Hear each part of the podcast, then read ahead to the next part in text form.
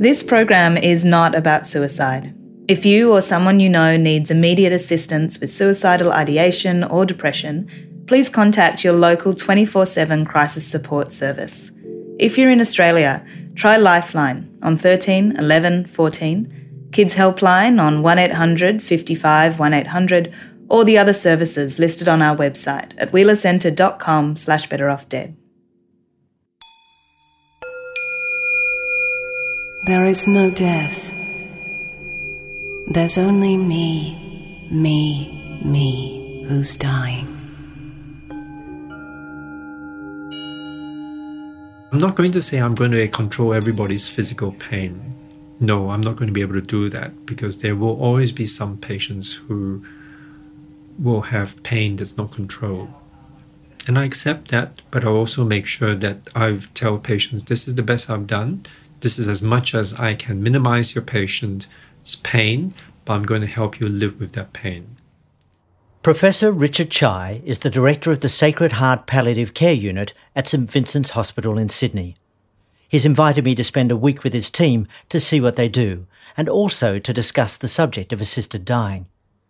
Two things have been obvious while I've been here the compassion and care from the staff as they help people to die in often very complex circumstances, and just as apparent, a deep resistance to the thought of assisted dying.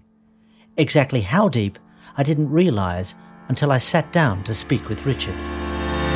A fear of a bad death. Let's not make bad laws. And you'll go to sleep. The right Denying them die. another It's option. against the law. This leaves me no choice. perfect goodbye.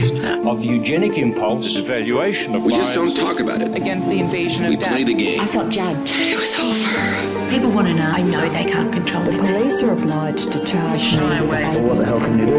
Murder, manslaughter, Denying them another option. Die very peacefully. Don't do this lightly. Richard Chye is a gifted physician and teacher. He is also a hugely influential figure in palliative care in Australia. Apart from being a member of various state and national committees, he's a board member of Palliative Care Australia, the peak national organisation. So, what does the expression death with dignity mean to him? Death with dignity means that patients have died comfortably from a physical and existential point of view, that they are not thrashing around as they die, that that love is still expressed by all between patient and family. Um, and that patients are able to slip away in their sleep when it's time. And therefore, it's not for me to say when that is, because it's the patient and his or her maker that decides when that will happen. What symptoms are most difficult for you to control? The most difficult symptom is existential. That's interesting. What is that? How do you define it? It's distress. Distress about a patient's distress about their condition, their their illness, what it's doing to them. That I think is the most difficult symptom to, to try and get over because it's not a physical symptom like pain or nausea, vomiting. It's it's an acceptance. It's a, a, a mental anguish. And that's entirely understandable distress. That's un- yes, and therefore what I try to do is to try and say to these patients, these are the medications that we can use to help your pain, to prevent nausea, and these are the people who can help you to the bathroom uh, and make sure that that things are still very dignified for you, and that we're here to help you understand what the illness is doing for you. Um, Palliative Care Australia acknowledges that even with optimal care, not all pain and suffering can be relieved. What are the kind of cases where you see a situation like that? I think there will always be patients who will have very difficult pain. Um, thankfully, they actually very unusual, very rare. Very commonly, we'll need to resort to just modern medication. So we may actually have to do a nerve block. Uh, we may have to do a, a epidural to the spinal cord to numb everything. So very, very few patients die in physical pain, and I think that's that is is um, important to know. Of course, all pain is mental. Whether it's physical or existential, it is your brain that processes it. And if it's your pain, then the question you're most likely asking yourself is can it be stopped? According to Richard Chye, not always. I'm not going to say I'm going to control everybody's physical pain. No, I'm not going to be able to do that because there will always be some patients who will have pain that's not controlled. And I accept that, but I also make sure that I tell patients this is the best I've done. This is as much as I can minimize your patient's pain, but I'm going to help you live with that pain. Although palliative care is a place for the dying, Richard's focus is very much on how people can get the most out of the end of their life. That means walking a delicate line between doing everything to make the patient comfortable, but not prolonging their life unnecessarily. It's the credo of palliative care we will neither hasten nor prolong death. I ask Richard what this means in practice. In terms of prolonging death, is to make sure that we give the right treatment to the right patient at the right time.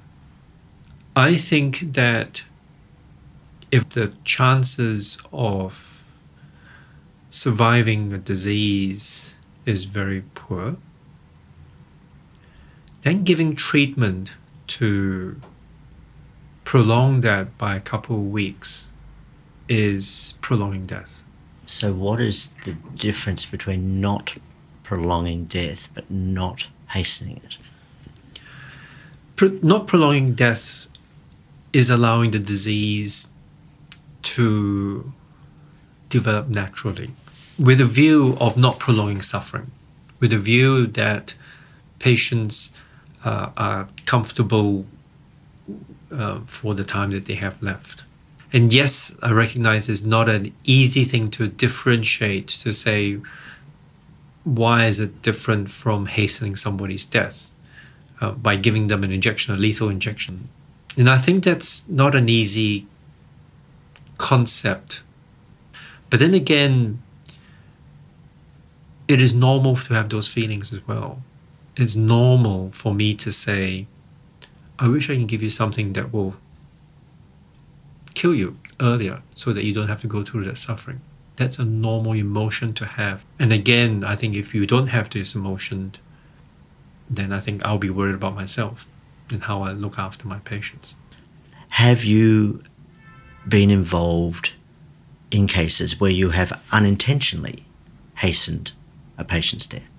I don't think so. I can't think of any instance where I have when you said unintentionally hasten a patient's death. Pain medications is given every four hours. So there will be a small percentage who will die at the end of a needle. And people will say, oh, the morphine has caused it.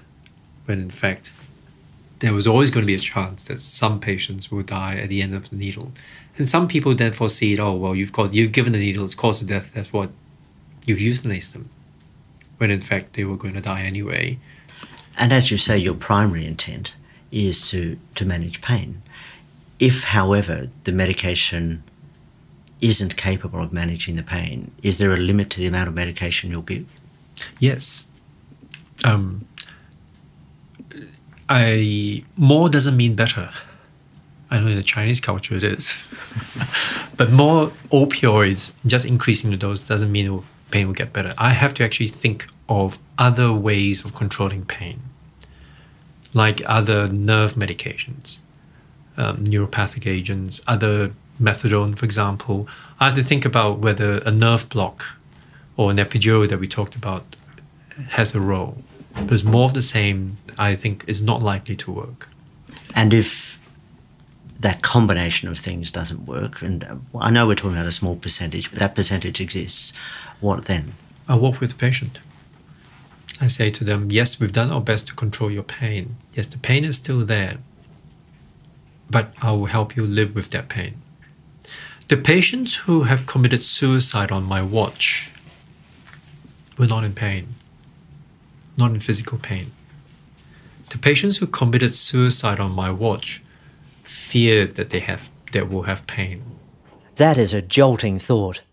That some people are so frightened by the prospect of dying they would rather kill themselves.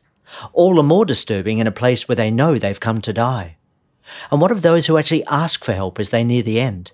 Palliative Care Australia acknowledges that there are patients who make rational and persistent requests for a hastened death. In what situations would that occur? I think in patients who don't want to live the way they are, who have not accepted that their that their lives have changed. And when a uh, a competent adult makes a rational and persistent and sincere request for a hastened death, how do you respond?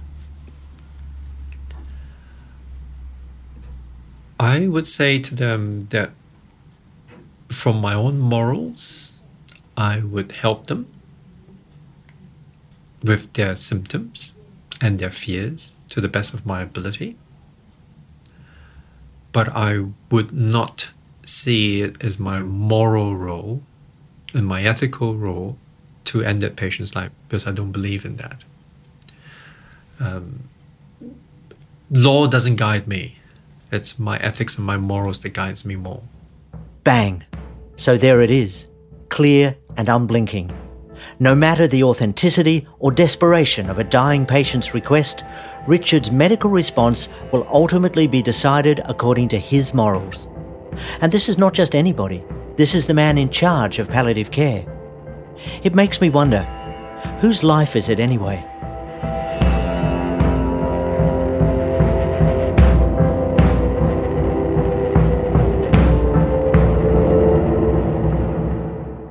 Richard Chye is a powerful voice in the Australian palliative care community, but he is not the only one.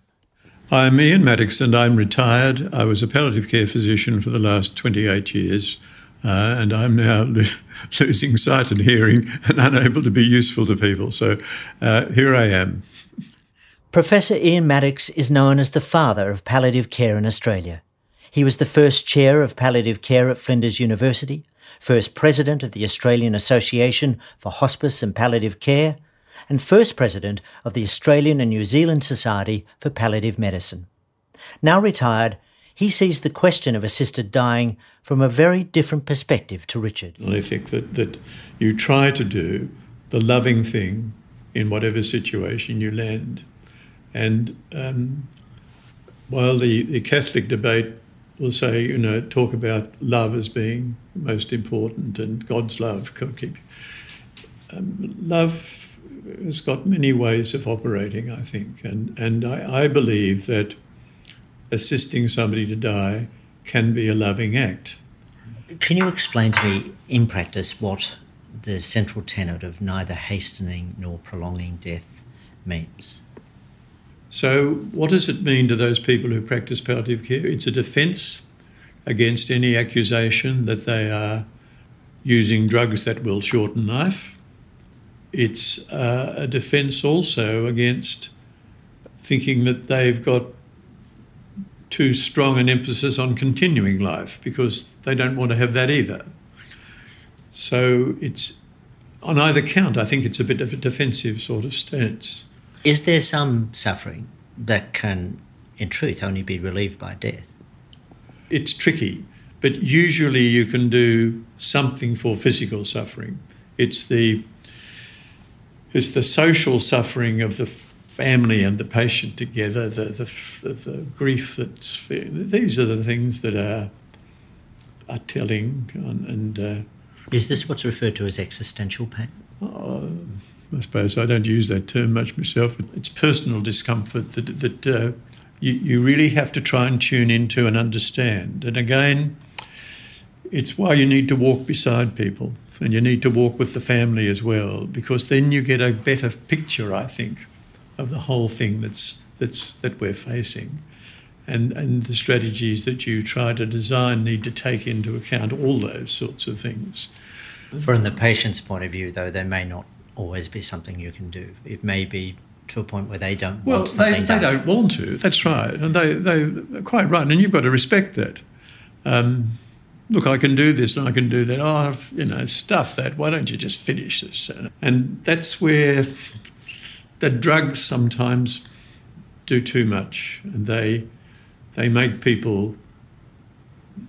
Well, they're, they're too asleep. They're too comfortable in a sense. And some people will tell you, "Look, I don't mind a bit of pain, but let me just be awake."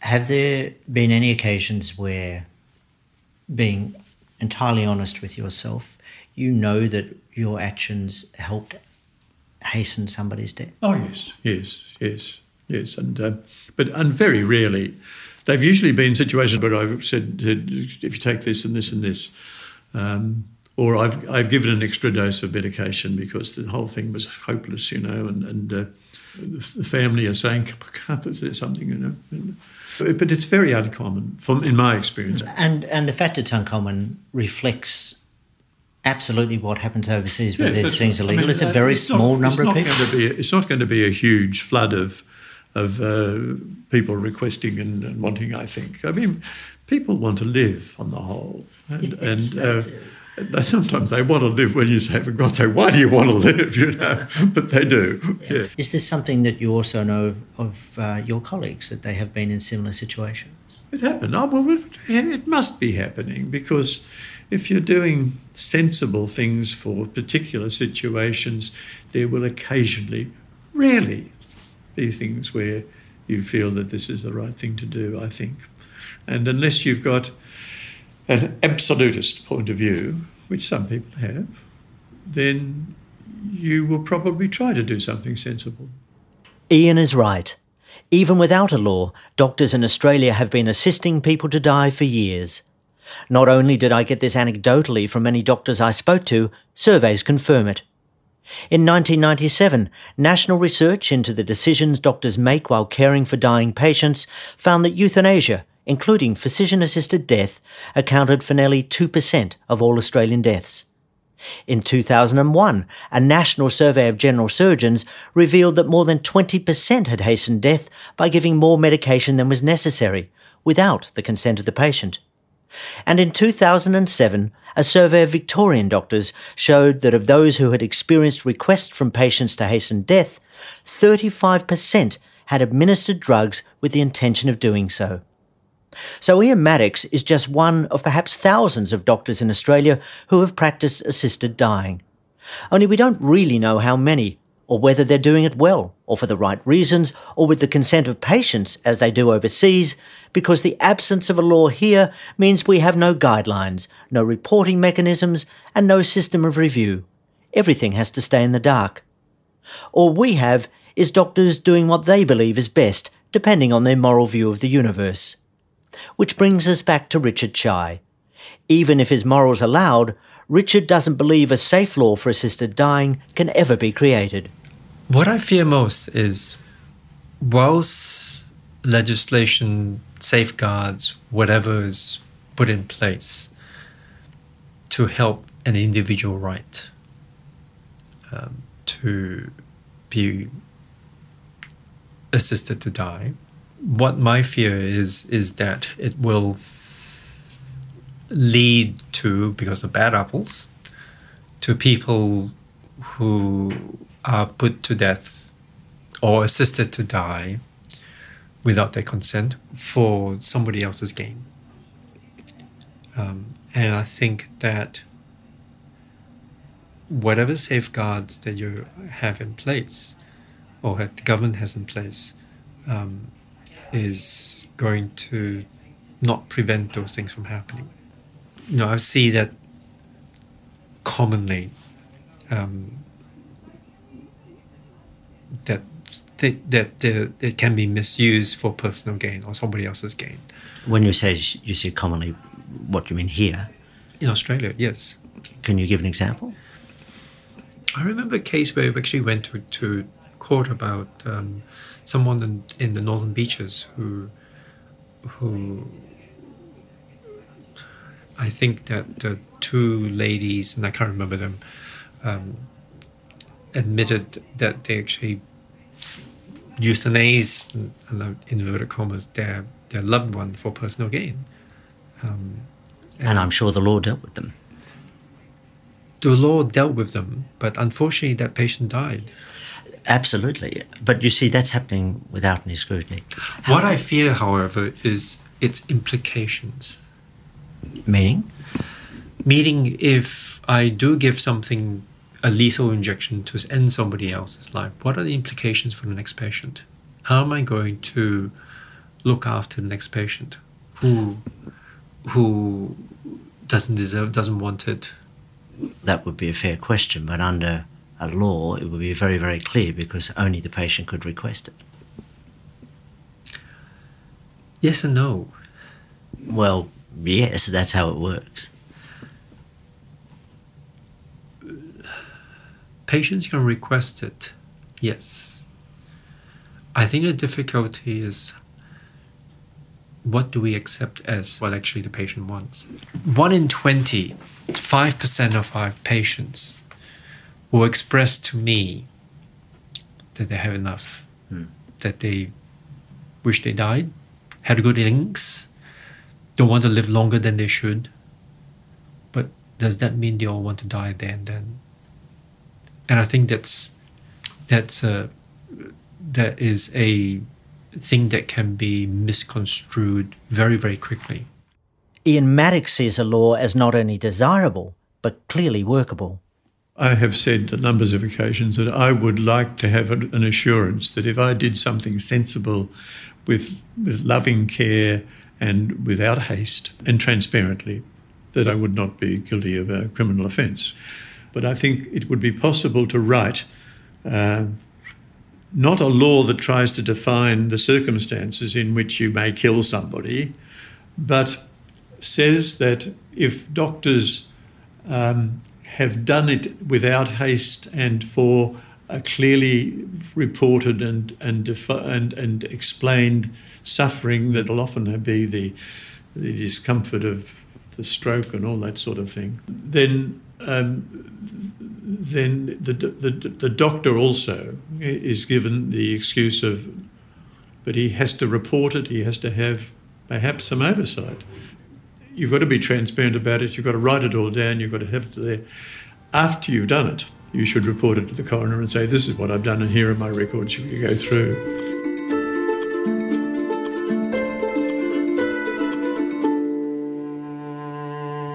The business of dying is as complex and individual as the people who come to palliative care. No one knows this better than Richard Chye, who, despite his opposition to assisted dying, is nonetheless a believer in patient autonomy. We doctors don't give control to our patients because we want to treat. And I think that is something that we haven't yet taught our doctors yet. You have to listen to your patients. You have to ask your patients what they want and what they don't want, especially the parts about what they don't want. In the name of autonomy, Richard confirms that there is one way, in fact, it's Palliative Care Australia policy, where it is okay to assist a patient should they wish to bring an end to their life more quickly. It's part of the principle of autonomy that patients uh, have the right to refuse treatment, even though that treatment may prolong their life. I see. Are there people who refuse treatment, all treatment, including uh, food and water because they wish to die? Yes, they do. Um, how long does that take? If, if you have gone off food and water, how long does it take a human body to shut itself down? That's a very good question. And I've seen patients go in two or three days, and I had a patient who went after three weeks. So it varies, and it, it's according to how much what I would call, in inverted commas, reserve. Um, how much reserve they actually have left uh, in the body that can keep them going. Um, so, uh, how much food have they consumed or, or were given just prior to stopping? My sense is that to refuse uh, food and water is a painful way to go.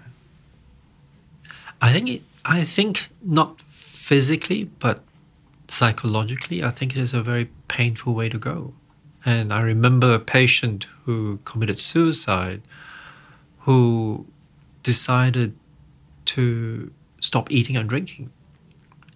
And then, because she was told, if you do that, you'll be dead in two or three days, she committed suicide because it hadn't happened after two weeks.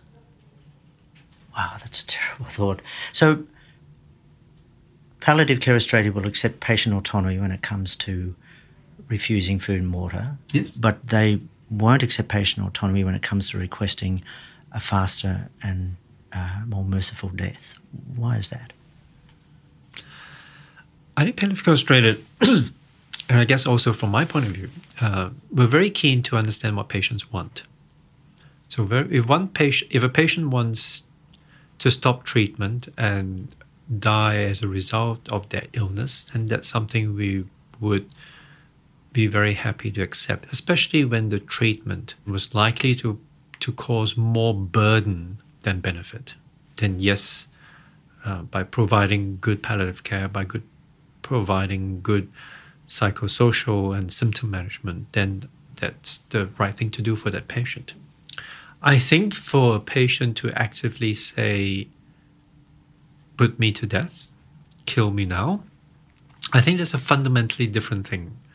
Um, because whilst my intent in palliative care is to keep patients comfortable as they die, my intent is not is not definitely not to kill patients. Yeah, no, I certainly understand that. From the patient's point of view, though, I would imagine there's zero difference. You know, I want to die. I don't have the option of dying quickly because it's not available here.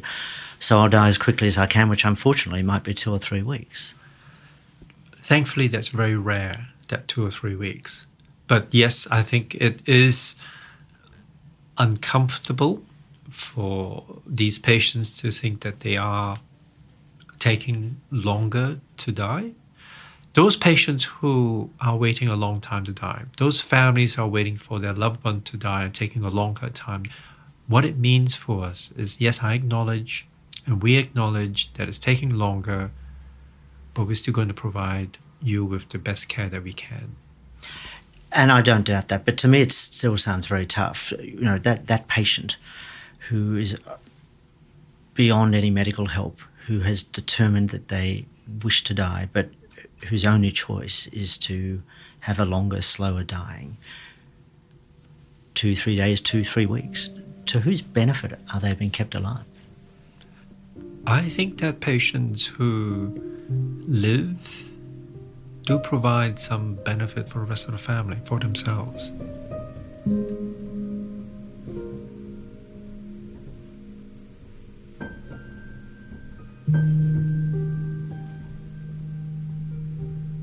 Of all the things that I learnt during the making of this podcast, I found this to be the most shocking that it is ethically, officially acceptable in Australia for a patient to choose to die slowly and painfully by means of dehydration and starvation, but it is ethically unacceptable for that same patient to choose a death that is painless and quick. Since that conversation, I received a letter unprompted from Jason in Queensland. He wrote of his dying wife, Melanie. At the moment, she's lying next to me in her hospital bed, slowly dying from pancreatic cancer. It has been 10 days without any food or drink, and she has now deteriorated to just a shell of the woman she used to be. She's not in pain, but it's hardly dignified. She would not have wanted to go out like this. Jason wrote to me again a week later. He wanted to emphasise the heroic work of the palliative care team in caring for his wife. But he added this The last five days or so were particularly bad. There were very few signs that Melanie was conscious at all, and letting her lie there gasping for air just seemed cruel. Melanie was just 38.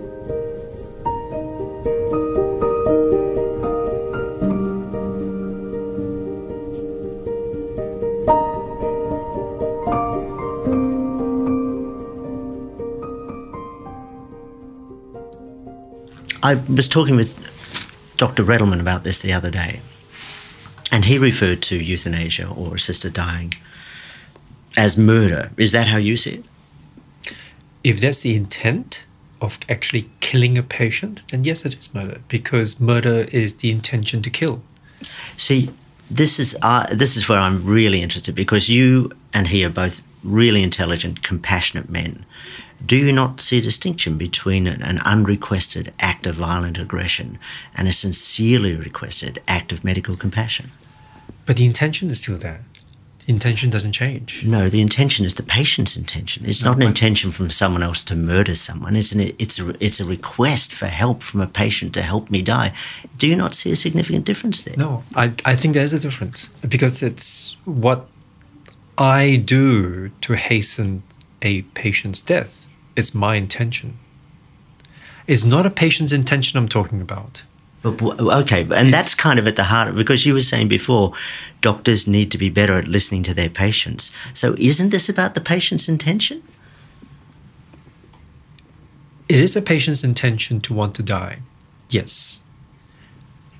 But for me to assist in that, it is also my intention. My personal intention as a doctor to actually enact that.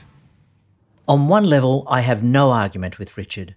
His morality is his, and he is entitled to hold it. But should his be the only view allowed? Death is much more than a medical experience. As one poet described it, death is the last intimate thing we do. Shouldn't the patient's wishes about this deeply personal act also be considered? In Oregon, the Netherlands, and Belgium, the law allows doctors and nurses with moral objections to assisted dying to refuse to participate. There's no need to explain, no question or censure, they simply opt out. Those who see assisted dying as consistent with their medical duties act also according to their conscience. In Belgium, I met a Jesuit priest who was also a palliative care doctor. He had ethical objections to assisted dying and so wouldn't perform it. But if a patient of his chose the option within palliative care, then he would do everything to prepare them, physically and spiritually, up until their final moments before putting them into the care of another doctor who would legally help them to die. Everybody's conscience remained clear, but it was the patient's wishes that were considered to be the most important thing.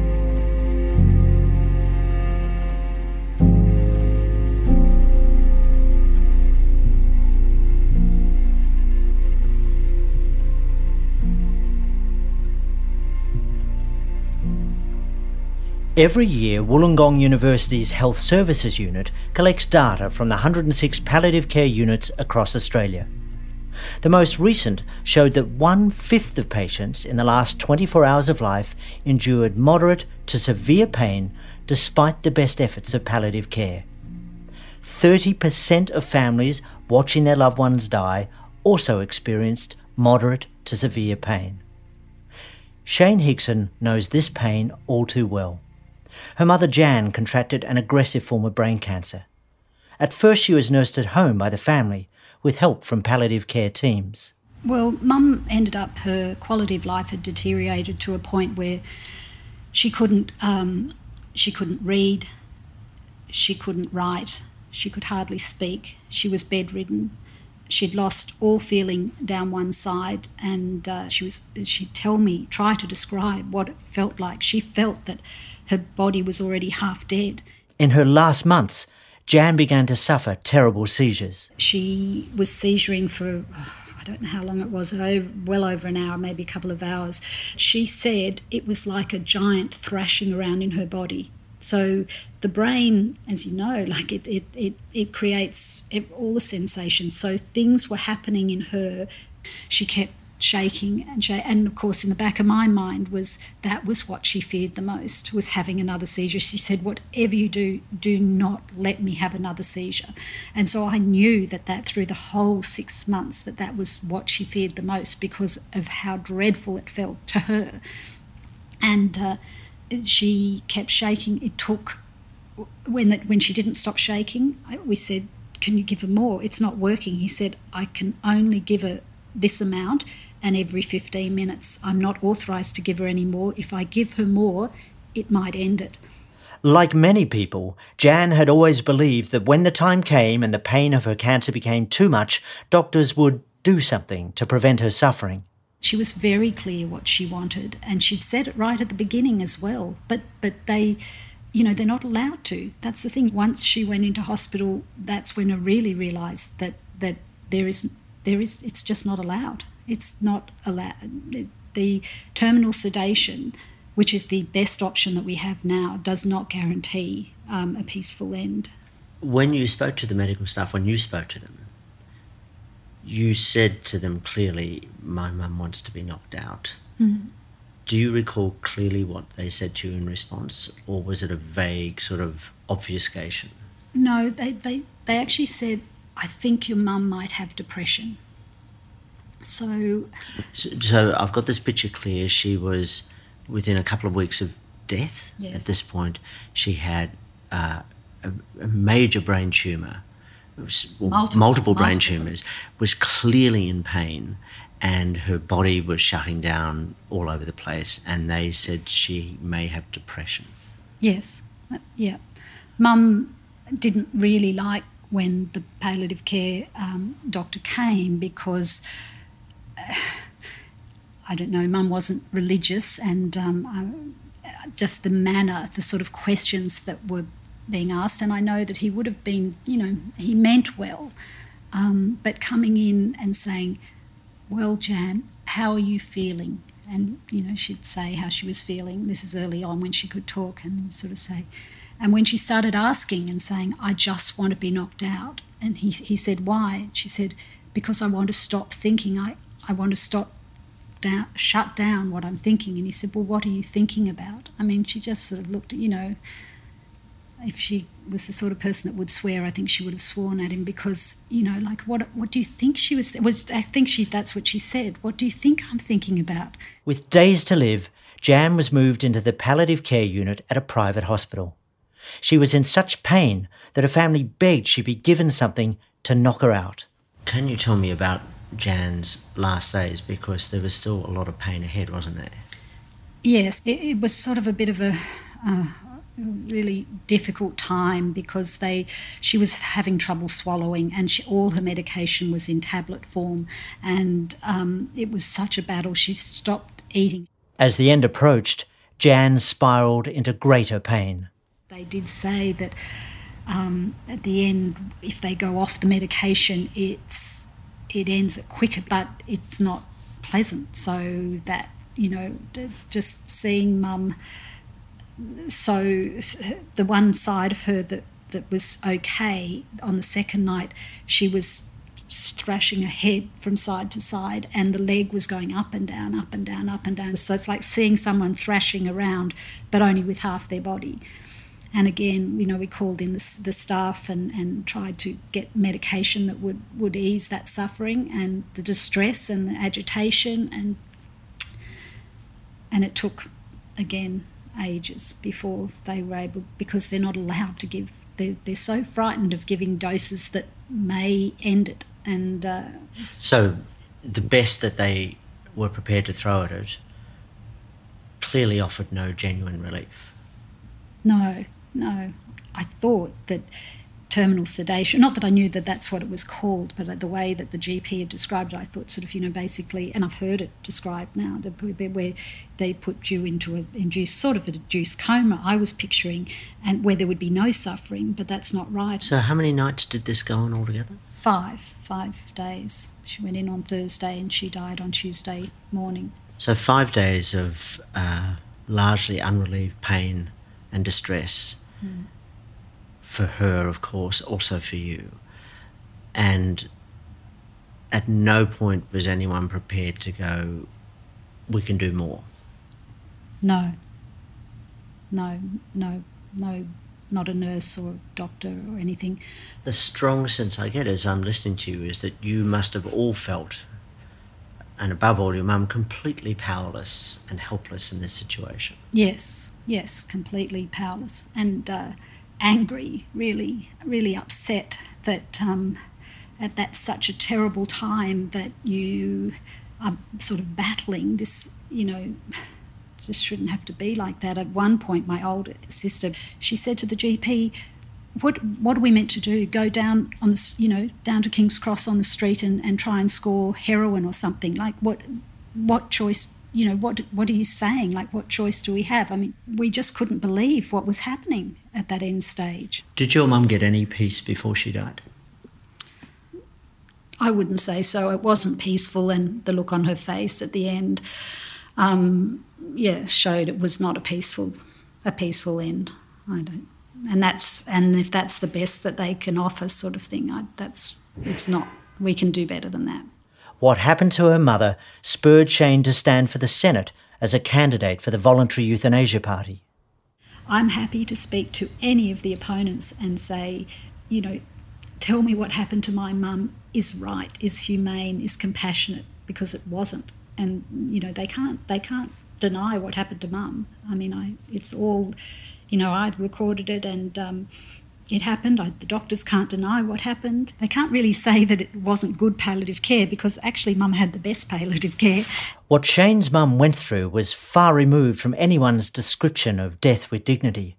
The scars it left behind for Shayne may never heal. That last few weeks, I felt like I let her down and I didn't get, you know, the love and the, the goodbye that I would have liked, that I think everybody deserves um, when you love someone like a parent and you've taken care of them.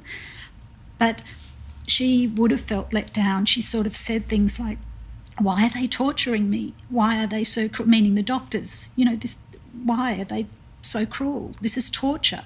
And it was, it was torture to make to force her to endure that end.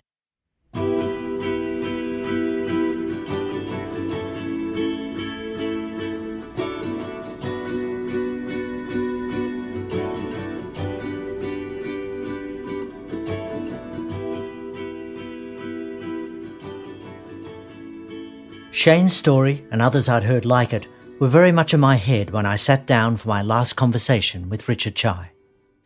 I've spoken with people who are still alive who've been through palliative care in Australia for whom the pain relief hasn't really touched the sides. I've spoken with families who've seen their family members die in palliative care units in Australia begging for more medication and being told that there wasn't more or there wasn't more scheduled right now.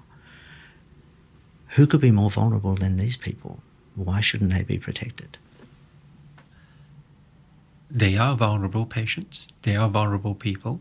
And yes, if they are not getting the adequate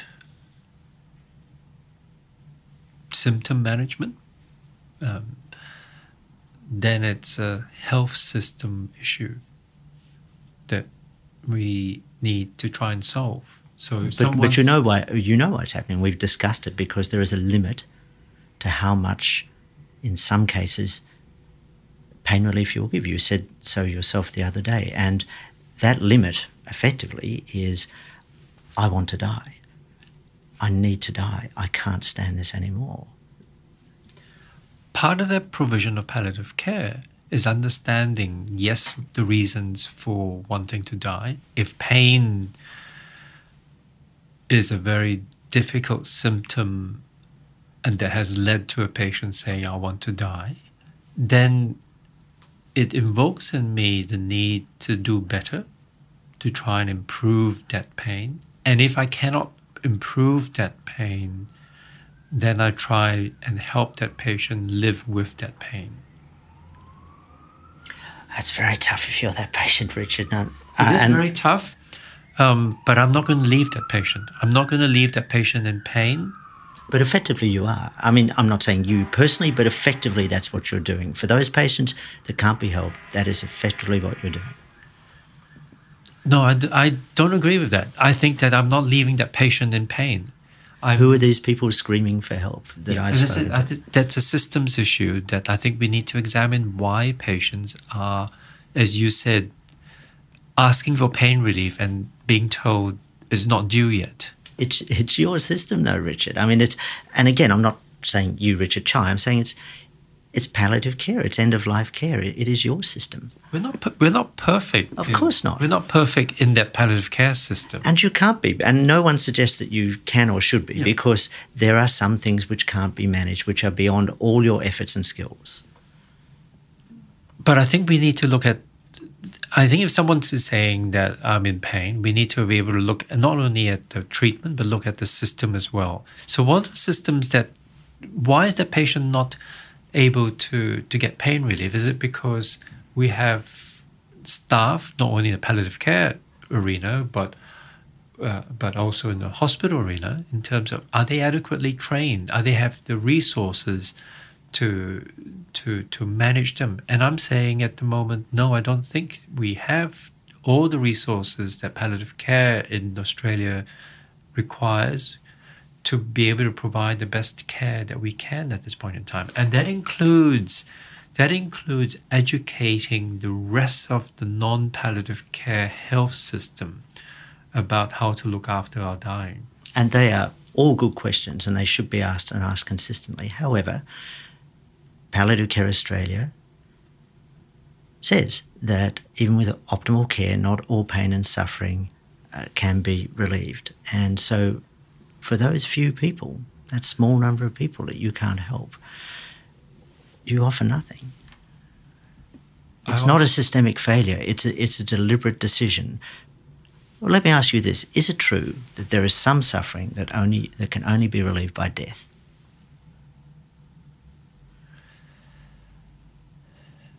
In medicine, we never say never. But in reality? I don't know. Richard? Because I uh, I'm, I'm not going Yes. to. This is the only time where I Yep. thought you've been disingenuous. I think you do know. I would feel that there will be times, and I think it's normal for me to feel if I haven't controlled your pain, or haven't controlled your depression, or your mood, yes, you're probably better off dying earlier than now. But that's not going to stop me from trying. It means that I acknowledge that the problem is difficult. It means I acknowledge to myself, to my team, to my patient that is just difficult. Acknowledge that it's not easy to look after a particular symptom. Acknowledge that I'm going to be trying my best to help that patient. Acknowledge that I'm going to be with my patient to try look after the patient and try and minimize that suffering as much as I can. Yes, in my heart, I would think that this patient may be better off dying earlier, but that's a normal reaction, normal emotion for me to have. And I think that if I didn't have the emotion, I have to worry about myself. But it doesn't absolve me from abandoning my patient and trying. which is admirable. But with respect, what I hear there is that's about you, but not about the patient. No, I also acknowledge with the patient that it's hard. Acknowledge that the patient is going through a very difficult period, going through a lot of suffering. Yes, acknowledge that. And that's part of that acknowledgement with the patient who understands that they are suffering. Yes, they will say this suffering is very hard for them and they would prefer to die. And I would say to them, Yes, I acknowledge that you are feeling that way, but I will continue to try and make you feel better so you don't have to feel that way. So I don't see it's not for me to say, or not my practice, or not my ethics, or not my moral to say, because I can't look after you, you're better off dead, and I'll pursue that end. No, that's not me, and that's not palliative care. And nor should it be. And, and, and as you know, that under these proposed laws, it would never be you saying that, it would be the patient requesting it. I'll finish with uh, Palliative Care Australia's uh, statement that it accepts quality care at the end of life as a basic human right. Does that human right stop with somebody requesting to end their life by their own timing?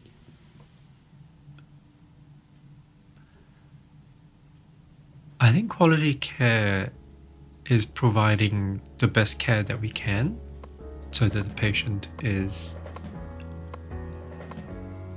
provided with good end of life care. I don't see providing euthanasia as part of the quality care. And I don't think Palliative Care Australia sees euthanasia as quality care.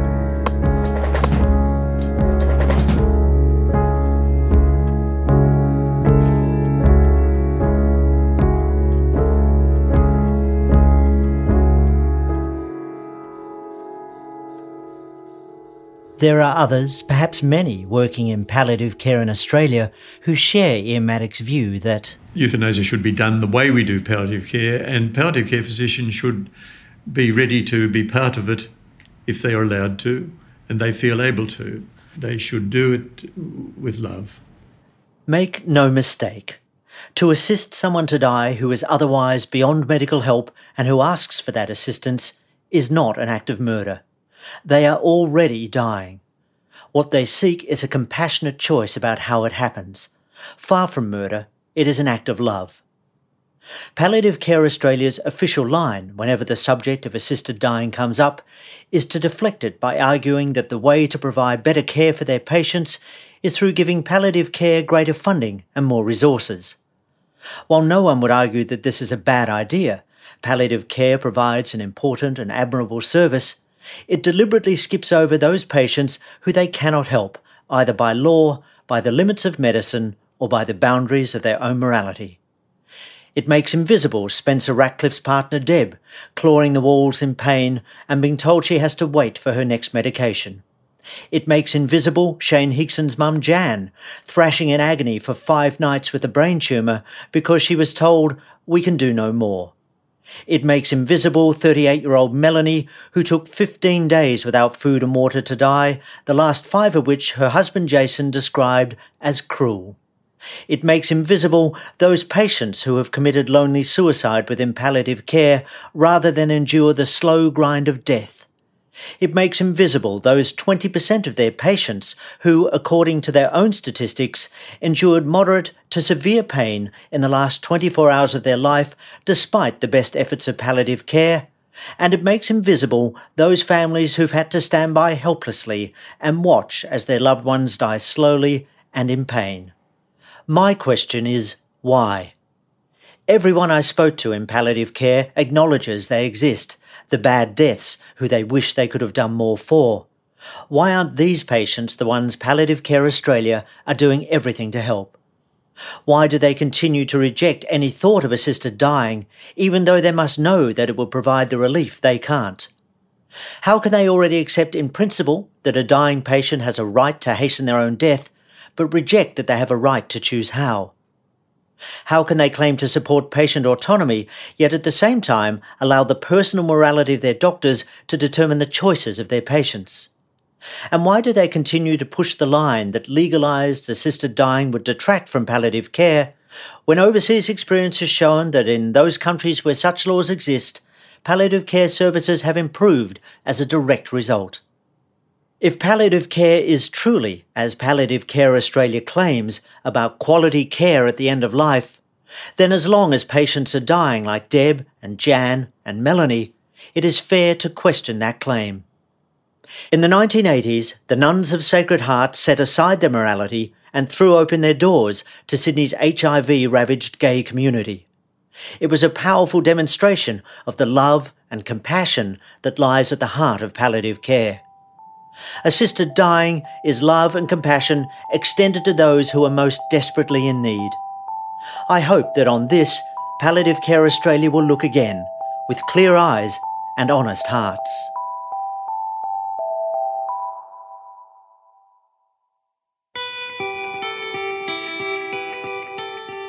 If you'd like to know more, head to the episode page at wheelercentre.com slash betteroffdead.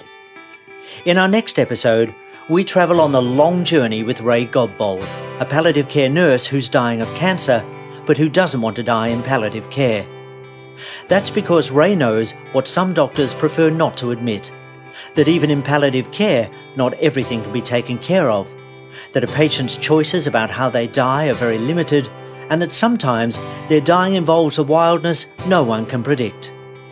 What Ray can't know is that his own death will turn out to be everything he was hoping that he and his family would be spared. Twelve angels from the north, twelve angels from the south, twelve angels from the east, twelve angels from the west. Better Off Dead is produced by Andrew Denton and Bronwyn Reid for Thought Fox and the team from the Wheeler Centre. Visit wheelercentre.com slash betteroffdead to hear the series and subscribe, and to learn more about the people and ideas from each episode. Angels shooting from your brow, angels leaping from your mouth, angels lighting on your shoulders, east and west, north and south. Ooh.